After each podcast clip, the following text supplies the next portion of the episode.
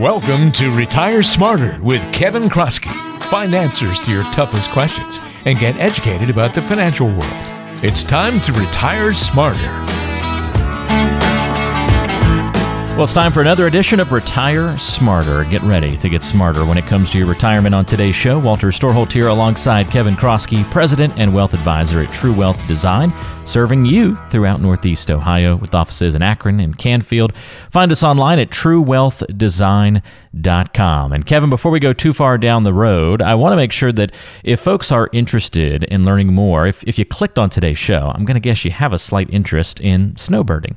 And we want to tell you a little bit about the guide that Kevin has put together specifically for snowbirds. So it's the Ohioans Guide to Snowbirding in Florida. And this is something, Kevin, that you've put together to help people kind of learn all the nuances, some of which we're going to go over on today's show, but all the nuances and things to consider when it comes to making that decision to start living part or even the majority of the year in a new location and uh, all the layers that are involved in that decision. And if anybody wants to get that guide before we even dive into the conversation today, you can just look at the link that's in the description of today's show.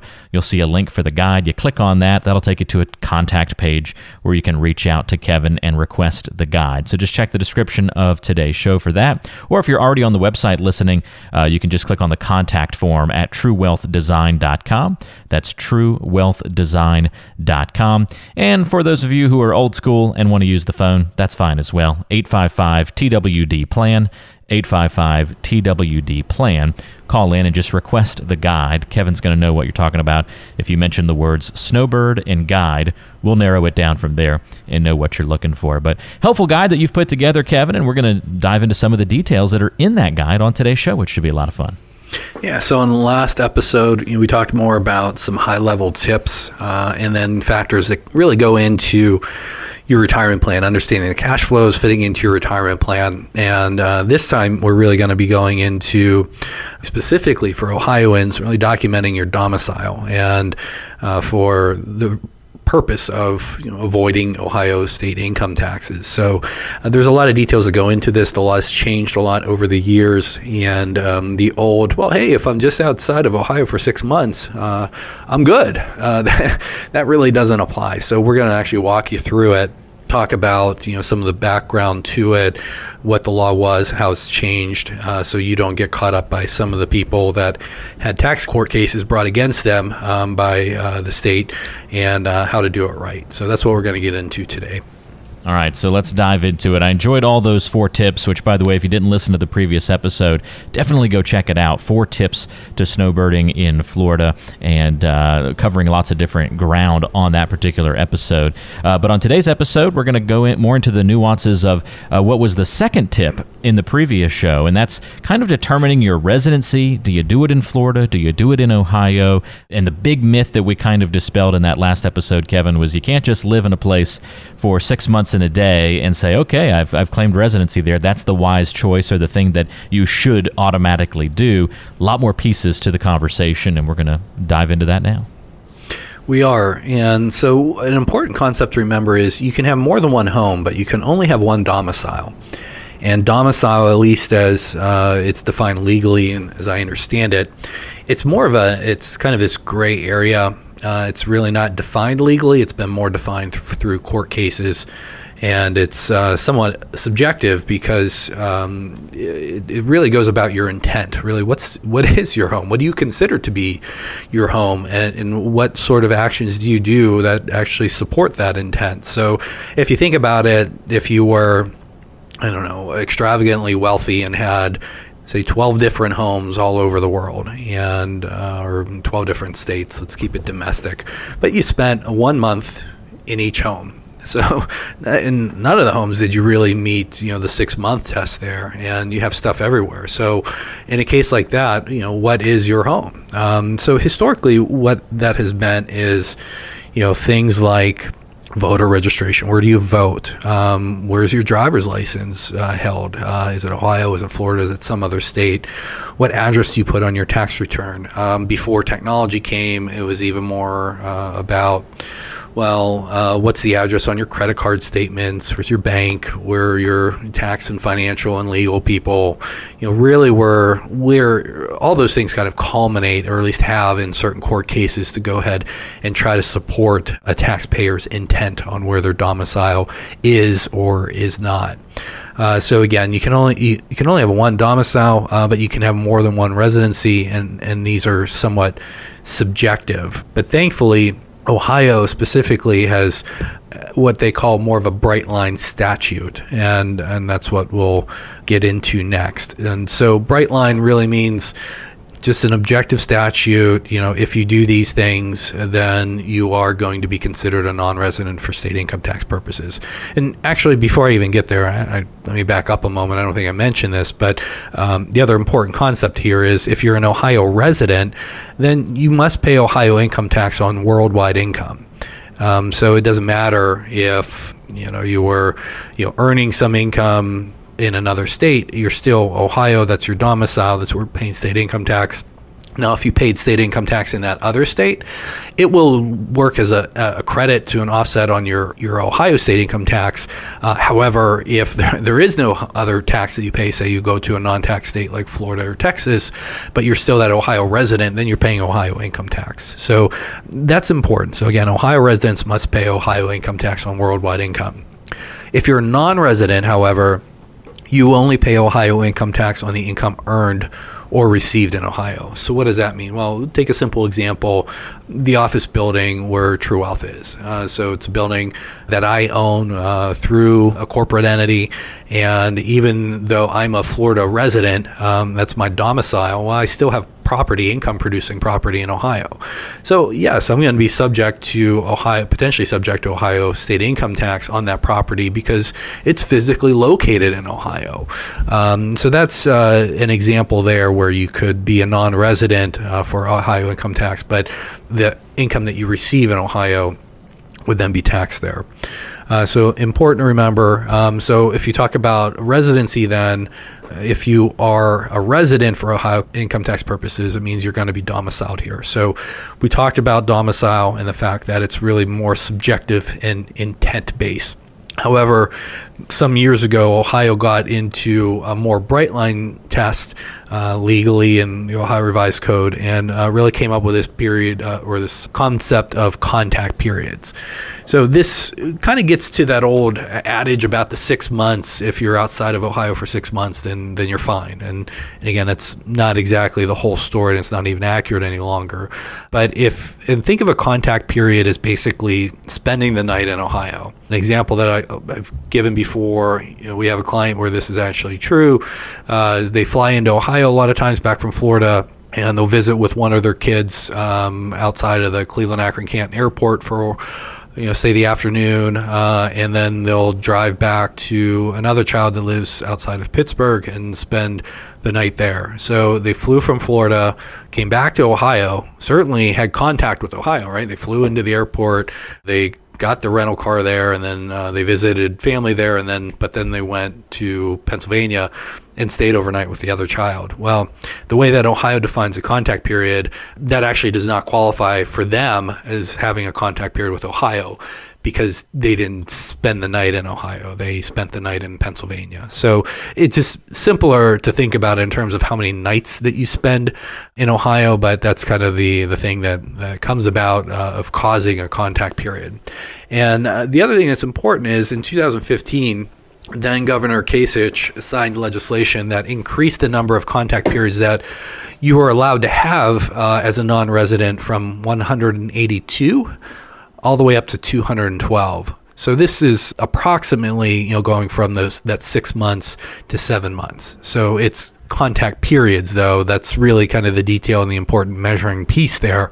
It's not just saying 6 or 7 months. It's 182 to as many as 212 contact periods uh, with Ohio. So gives you a lot of latitude. My understanding was that uh, there was, I believe, some research done showing that uh, if the prior legislation with the 182 was too onerous, and really people were still meeting it.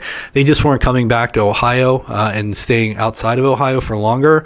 And the net impact was Ohio would be better off by having a less stringent uh, contact period requirement. So they said, hey, let's we'd rather have these people being in Ohio, spending their dollars here. It's going to be a net positive for the state. So let's give them some more flexibility. We'll go from the 182 to the 212 contact period. So I, I, that's all kind of secondhand, but uh, that's what I had heard from somebody that I know and respect. So I guess whatever the reason, that's that's the law of the land. So if you go over the allotted contact periods, you are presumed to be domiciled in Ohio and thus pay income tax in Ohio on your worldwide income. Uh, so you can technically rebut this assumption with uh, what a court case had called clear and convincing evidence to the contrary, but uh, for all intent and purposes, I've been told by attorneys that have argued state and local tax issues that it's pretty much not going to happen. It's very difficult to prove that. So that change was made in 2015 a court case happened actually later that year uh, that kind of got somebody caught up. And even though they had met the contact period test, uh, they did some other things that we'll talk about in a moment uh, that went counter to that. And uh, they got ensnared in Ohio income taxes and penalties and interest to the tune of somewhere around $10,000. And what happened then in 2018 after the court case was resolved was they amended the law, and uh, now Ohio has an irrebuttable presumption. So uh, I've never heard those irrebuttable. Terms. Oh wow! Irrebuttable presumption of non-Ohio domicile, uh, as long as you have no more than 212 contact periods and you meet some other conditions. Uh, so we'll go over those other conditions in a moment, but this is that bright line test that I mentioned. So you don't have to go through, you know, moving your voter registration. Well, I won't say you don't have to do that, but it's not going to be kind of all these facts and circumstances and some of this subjectivity. It's taking that out of the equation, making a bright line test, and uh, as the way that Ohio puts it, is having an irrebuttable presumption provided that you have no more than those 212 contact periods and you meet some other conditions. Interesting to see that this is something that like it's not like this law's just been sitting there and the rules are the rules. There's kind of constant changes happening in and around this whole concept of being a snowbird. I mean obviously it's popular enough to where it needs to be kind of regulated or talked about or decided upon from a legal standpoint. So kind of interesting to see that. I, I just guess i sort of thought it would be the kind of thing if someone set the rules up long ago and they've just sort of stayed that way but no it's like everything else kind of a constantly changing landscape. Uh, yeah, and I mean, I think you have a lot of laws that are tweaked because you know they were written with a certain intent. That intent was not followed, or there was maybe the law was not as well drafted and clear. And that was the case here, where again something happened after the 2015 amendment to the 212, uh, where the taxpayer got caught up uh, in Ohio income tax. And so some of the things uh, that came out of that, they just said, hey, let's make this a little bit clearer and let's have this irrebuttable presumption. So the intent that we started with is really uh, going to be met, um, at least they think. so we'll see if there's more court cases after this. But irrebuttable presumption sounds pretty good to me. So that's um, definitely our word of the week right there. yes, yes, uh, yes. I love these uh, the legalese stuff that you that you come across here. So the other requirements that are also uh, need to be met, I'll just go through them here. But so again, no more than 212 contact periods you need to have at least one abode outside of Ohio where depreciation is not claimed, uh, and it's claimed under a specific section of the tax code. But you know, in short, you know, your primary residence you, you don't depreciate. You know, you only depreciate property that uh, is income producing, like a rental property.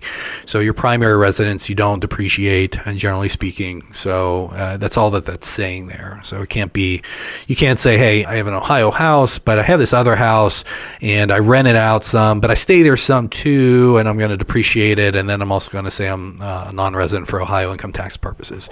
That doesn't fly. Uh, so no more than 212 contact periods uh, have a, a home or a boat outside of Ohio where depreciation is not claimed, did not hold a valid Ohio driver's license at any time during the taxable year. So this is another important one. Uh, you didn't have an Ohio driver's license at any time during the taxable year. So when you think about this, it kind of gets into well, you know, hey, maybe I bought this place in Florida, say mid year, I'm going through all this stuff and going to go ahead and change my license. But there's a transition year. You know, I go from being an Ohio driver's license and Ohio resident to being Florida. So everything that we're talking about here is really you have to have it for the whole year. Uh, so there's some planning we're not going to get into today, but there's a transition year before you can really, you know, have your Florida driver's license for the entire year, or Arizona or whatever state it may be. Again, the key is that you didn't hold a valid Ohio driver's license at any time during the taxable year. So you're always going to have a transition year uh, that you just need to be mindful about, and then some more of those uh, old rules about you know subjective intent uh, is more so going to apply. Additionally, you did not receive the Ohio homestead property tax exemption. So this is uh, basically it saves Ohio seniors that qualify about five hundred dollars on average on their property taxes but you have it's a pretty low income level that you have to have for it to qualify and it's about $33,000 in 2019 of Ohio adjusted gross income. And Ohio doesn't tax Social Security, so uh, you know if you say if you have thirty thousand of income from your IRA coming out, and you have sixty thousand between a husband and wife and Social Security income, and you can have a nice lifestyle with ninety thousand uh, dollars of taxable income coming in. But it looks, at least on Ohio, that it that you don't have that much money. So you it's kind of counterintuitive in a way. Most people that are going to have two homes that uh, have to worry about documenting your domicile, like we're talking about, are, are going to be higher income people. But you could conceivably have somebody with you know somewhere in the neighborhood of hundred thousand dollars of income, quite a nice lifestyle. Certainly can support two homes uh, if they didn't have mortgages on them, as well as their lifestyle at that level, and they could potentially qualify for the Ohio uh, homestead exemption. In fact, we have a client, uh, exact same uh, situation, uh, actually in their 70s, and it's going to be more advantageous to be a Florida resident and have their domicile there. And uh, I just went and looked on their property tax bill and found like, well, hey, you know, you're, you're claiming this Ohio homestead exemption. It's saving you a few hundred dollars. You know, if we actually change your domicile to Florida, he's selling a business interest uh, in the not too distant future, but it's going to save him in the neighborhood of twenty to thirty thousand dollars. So, you know, what do you like better, five hundred dollars or twenty to thirty thousand? So, obviously, I, I, no. oh, you should have asked me that one. I that was a that was one that had me written all over it. There, Kevin.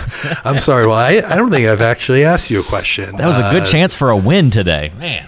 I'm sorry, buddy. I'm sorry. I'll, do my best to circle back here on something else. But that's a significant difference. You just kind of threw that out very casually. Uh, you said a couple of hundred dollars one direction, and then we're talking twenty, thirty thousand dollars the other direction.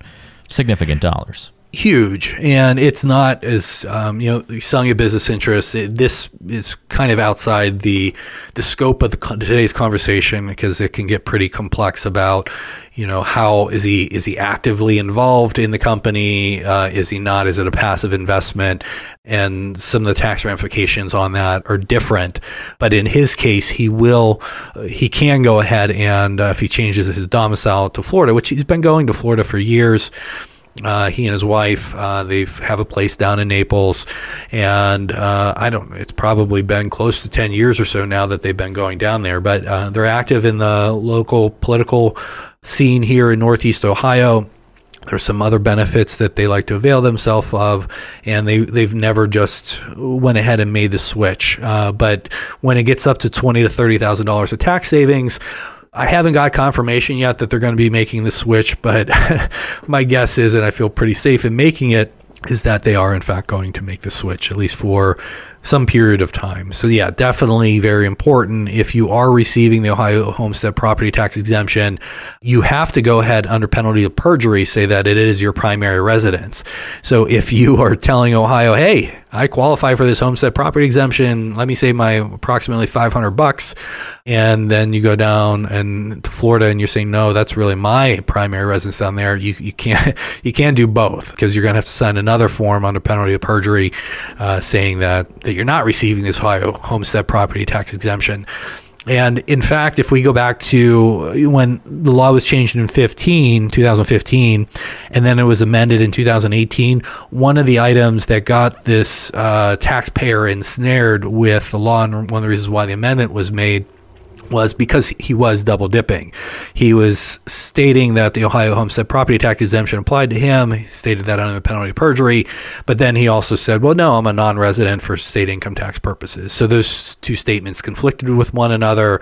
Um, there were some other facts and circumstances in his case, but that was a big one, and uh, that was certainly one of the things that got him ensnared, and one of the reasons why he had to pay about ten thousand dollars to Ohio, in addition to what I'm sure amounted to much, much more in legal bills to go ahead and, and see it through the state court system. So the next one is not only can you not double dip for the homestead property tax exemption, but if you have, uh, say, dependents uh, and who are benefiting from the Ohio in-state resident tuition, say for some you know college or technical school or some sort of higher education, well, that doesn't work either. Uh, again, you can't double dip like that. So no property tax exemption in Ohio, and also no in-state resident tuition benefits either. So, uh, and then lastly, there is a form that you have to file both timely and accurately in Ohio. It's basically Form ITNRS. NRS stands for Non Resident Statement.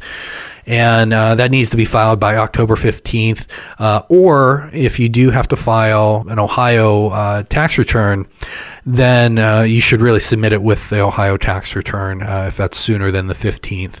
So that's important to know. The other thing that's important to know is that actually has to be done each year for which you are claiming non residency. So if you say if you're doing that for 2020, and you want the same uh, that irrebuttable presumption in 2021 well you have to attest that you had no more than 212 contact periods that you did have at least one abode outside of ohio and didn't claim depreciation on it that you didn't hold a valid ohio's driver's license uh, at any time during the entire year that you didn't go ahead and try to double dip and take that ohio homestead property tax exemption or benefit from in-state resident tuition.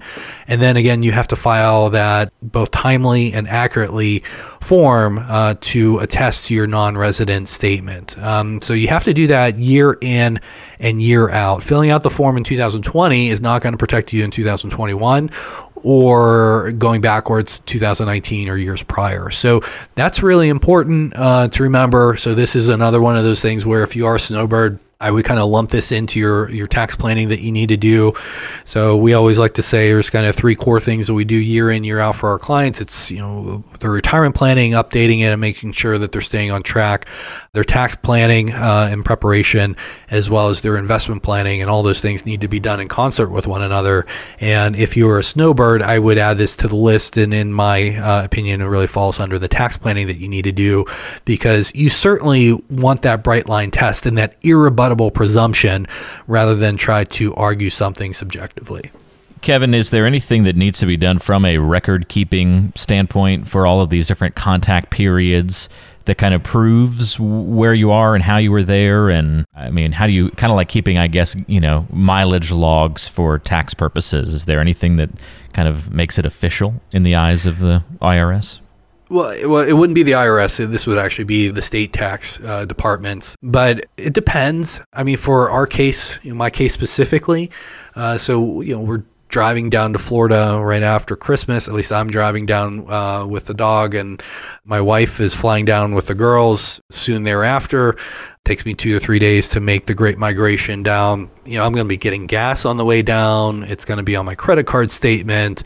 Uh, my wife is flying down uh, on your credit card statement. It's going to show, you know, who bought tickets, you know, what date were they for. So in today's day and age, uh, a lot of the stuff that you're going to have is already going to be kind of tracking it. And in fact, if there is some sort of residency audit, rest assured they're going to want to see this stuff. Um, so, you know, if we go down there, and we just stay down there, say for, you know, for about five months or so, uh, and uh, then we come back, and so we don't have any more than the 212 contact periods in Ohio.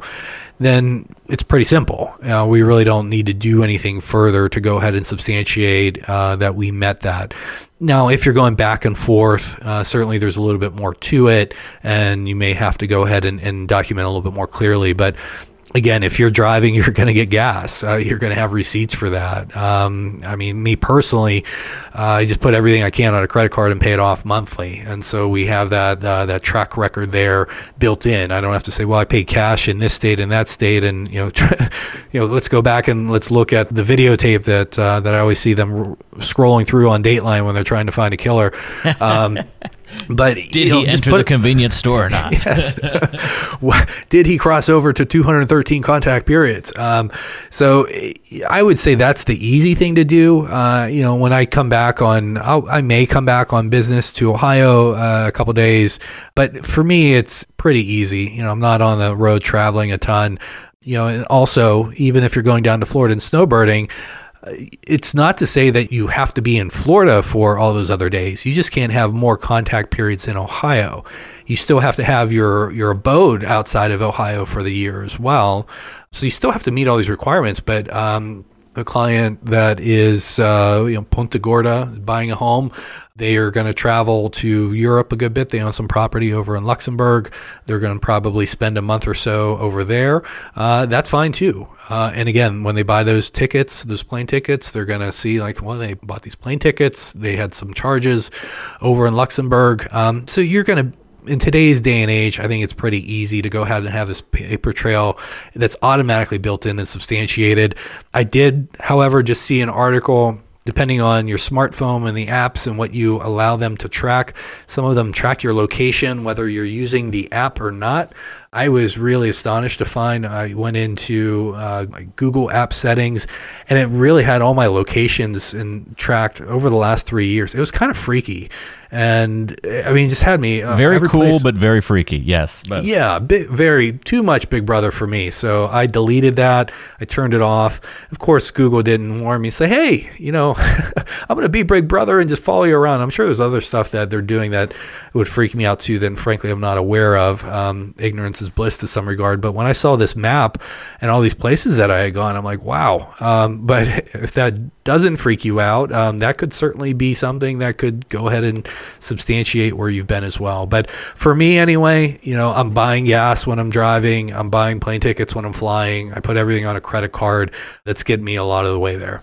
So, unless you're living off the grid as you do the snowbirding thing, you've probably got a pretty easy, traceable record where you could prove it if you needed to uh, in the event that that would pop up. So, otherwise, take a picture of yourself each day wherever you are with the welcome, welcome to Florida sign in the background or something like that. Make sure it's time stamped and unalterable, right? That's right. That's right. Either take it next to a palm tree or, you know, next to a, you know, the, the Buckeye uh, there in Ohio, and then you'll be in good shape. You know, whatever's in the background will kind of dictate, you know, know how good a shape you're in. So that's great.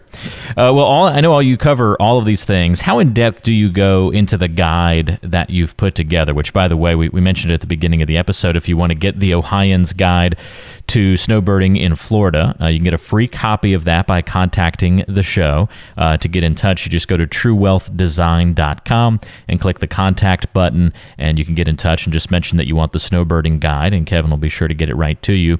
No cost to this, of course. Uh, it again is the Ohioan's Guide to Snowbirding in Florida, or you can call 855 TWD Plan. That's 855 TWD Plan, and we'll put a link in the description of today's show where you can also get that that guide. So if you want to just check that, no matter what app you're using to listen, look for the uh, link there in the description.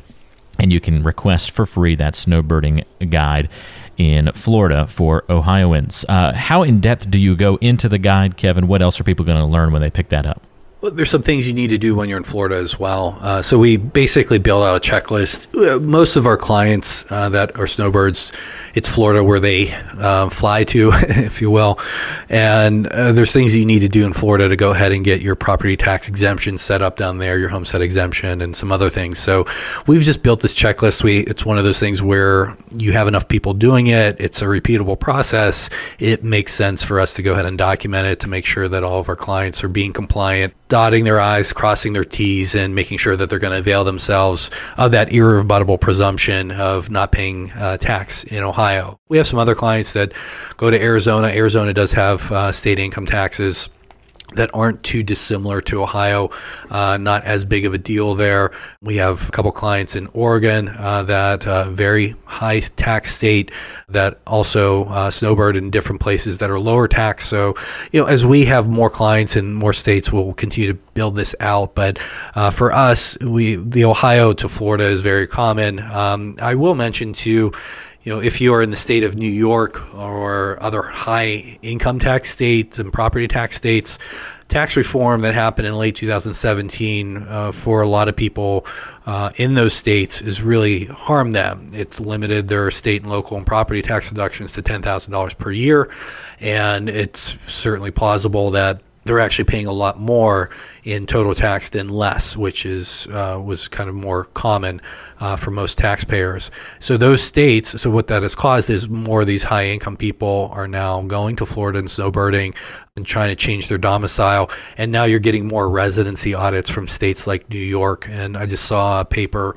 not too long ago written by an attorney. It was I can't remember the number, um, but it was a very very big number out of the residency audits that the state of New York uh, has done in 2019 and the amount of money that has resulted from that. So it does make sense. You have a domicile and the way that the law works, uh, as my understanding of it, is that uh, you continue to have that domicile until you actually abandon it and reestablish domicile in another state. Uh, so you got to dot the I's, you got to cross the T's to get there.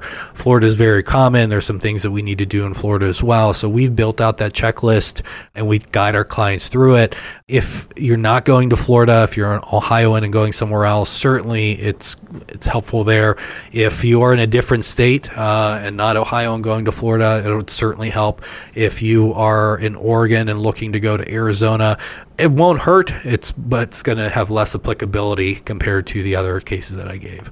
Well, there you go. But if it does sound like that might be something helpful to you, you can get this again for free the Ohioan's Guide to Snowbirding in Florida. Check the description of today's show for a link where you can request that. Just mention you'd like to get the snowbirding guide, and Kevin will hook you up. You can also just go directly to truewealthdesign.com and click the contact button there as well.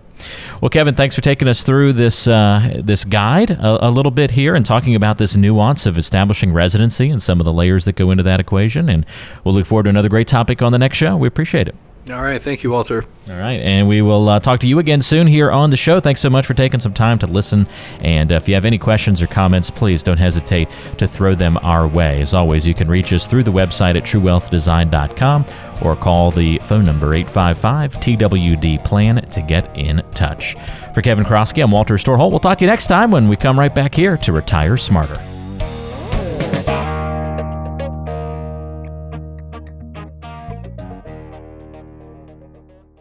Information provided is for informational purposes only and does not constitute investment, tax, or legal advice. Information is obtained from sources that are deemed to be reliable, but their accurateness and completeness cannot be guaranteed. All performance reference is historical and not an indication of future results. Benchmark indices are hypothetical and do not include any investment fees.